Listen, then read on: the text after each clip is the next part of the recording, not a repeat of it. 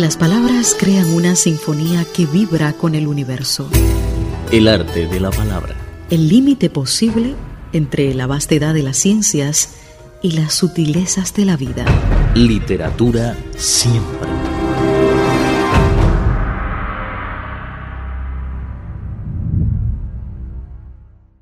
Hola, estimados oyentes, regresamos otra vez a El arte de la palabra, el programa literario de Radio Internacional de China.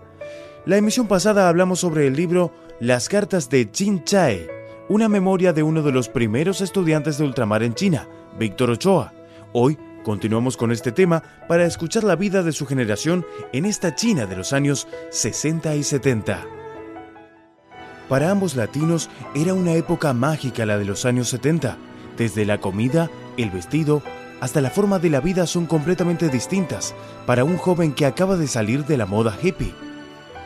¿Cómo vivían los chinos? O sea, tú estás diciendo los chinos que tú conociste en Caracas, pues venían con otra idea de China, o cómo se vivía la China entonces. Era una China que no tenía taxis, tú, tú, tú, lo mencionas en eso. Oye, los taxis había que llamarlos por teléfono o ir al buró de taxis y pedir eh, tres horas antes que lleve un conductor. O sea, no podías parar un taxi en el medio de la calle, eh, viajabas en bicicleta, pero o sea, ¿cómo, cómo se vivía en la China entonces? Eh, ibas a comer y, y, no podías no podías comer no tenías comer porque porque aparte de, del dinero tenías que utilizar los liampiao que son los los cupones los, cupones de cereales te ibas a comprar un par de zapatos y te, te pedían pupiao que eran los cupones eh, de algodón y yo la primera vez digo ¿qué tiene que ver algodón con los zapatos? ¿no? Porque en mi país los zapatos eran siempre de cuero ¿sí? mm. pero ¿Cómo era la China entonces, aparte de estas maravillosas fotos que nos estás, estas fotos tan, tan este tan interesante que nos que nos que nos están que nos están poniendo cómo era la China entonces para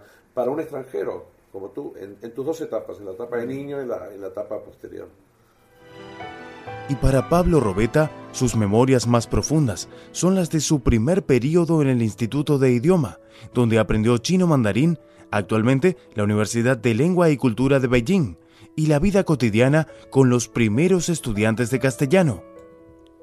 En el caso del Instituto de Idiomas, porque nosotros no teníamos compañeros chinos en clase. Ellos estudiaban español, inglés, francés, árabe. Pero en el caso de la universidad, este, exceptuando los que teníamos compañeros chinos ahí en la habitación, o sea, un compañero, este, la mayoría eh, teníamos uh, intercambio en el salón de clase, pero era un intercambio que, digamos, no estaba eh, alentado por las autoridades de la, universidad.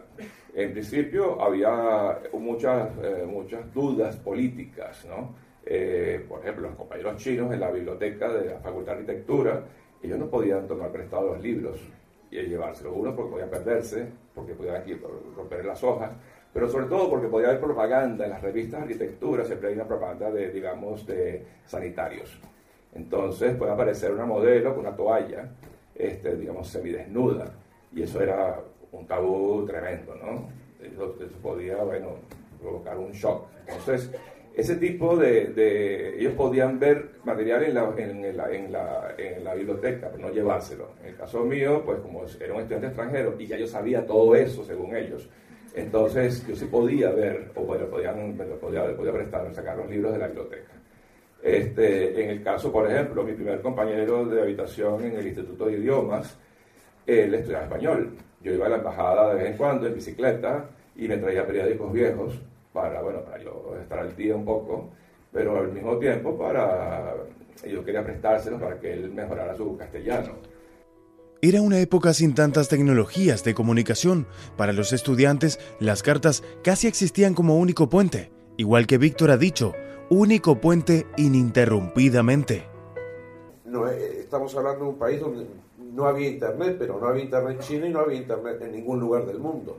No había internet, no había líneas, el, el famoso IDD, que era la gente no sabe lo que es. El otro día dije IDD y nadie me entendía. No, no había fax, no había telex. No había fax, no había tele, no había, no podíamos leer este, la prensa extranjera. Y por eso las cartas tenían un valor muy especial, ¿no?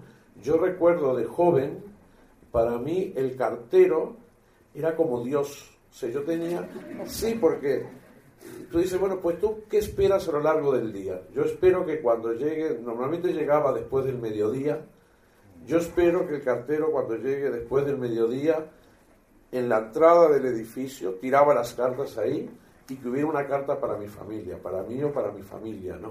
Y yo uno de los lugares que más disfrutaba era ir a, no sé si tú recuerdas, en el Hotel de la Amistad había una oficina de correos para extranjeros, donde incluso había una chica que hablaba español. Y yo desde entonces y hasta ahora este, sigo teniendo un especial cariño hacia los carteros y hacia todo lo que tiene que ver con el correo, ¿no? De todos modos, tú haces una cosa muy importante. Un país un poco cerrado, con falta de tecnologías avanzadas, pero eso no significa que la vida de los estudiantes extranjeros en Jin Chai era aburrida. Como todavía no se abría la puerta al turismo, ellos prácticamente se convirtieron en los únicos visitantes de todos los paraísos de este país histórico.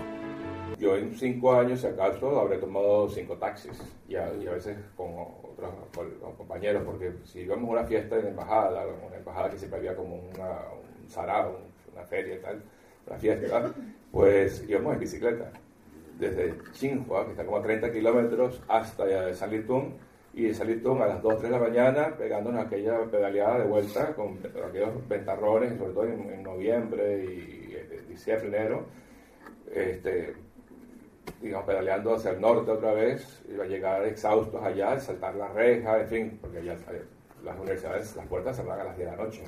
La luz de los compañeros de chinos, que eran 5 o 6 por habitación, eran en literas, a las 10 en punto estaba apagada. En el caso nuestro teníamos luz, ¿verdad? Y la puerta, a veces, bueno, la puerta del edificio la cerraban también como a las 11, de manera que había que despertar el sheriff a patadas y digamos, era otra vida, pero de todas maneras, mi compañero de cuarto, el primero, el que dije el peludo, él devengaba 19.50 yuanes mensuales. ¿Cuánto, perdón? 19.50. 19, el, menos de 20. Venía de trabajar en la agencia de noticias 5, pero no como periodista, sino como, obrero, ¿no? Y el segundo compañero de cuarto, por ahí también aparece una foto de él, este, él, él era soldado y él devengaba 42 yuanes, me parece que era. De manera que los 100 yuanes míos eran una fortuna. Pero yo entonces tenía un hobby que era el de las fotos. Entonces, y además la universidad como nos daba dos viajes eh, por el interior de, de China eh, en las vacaciones de invierno y en verano.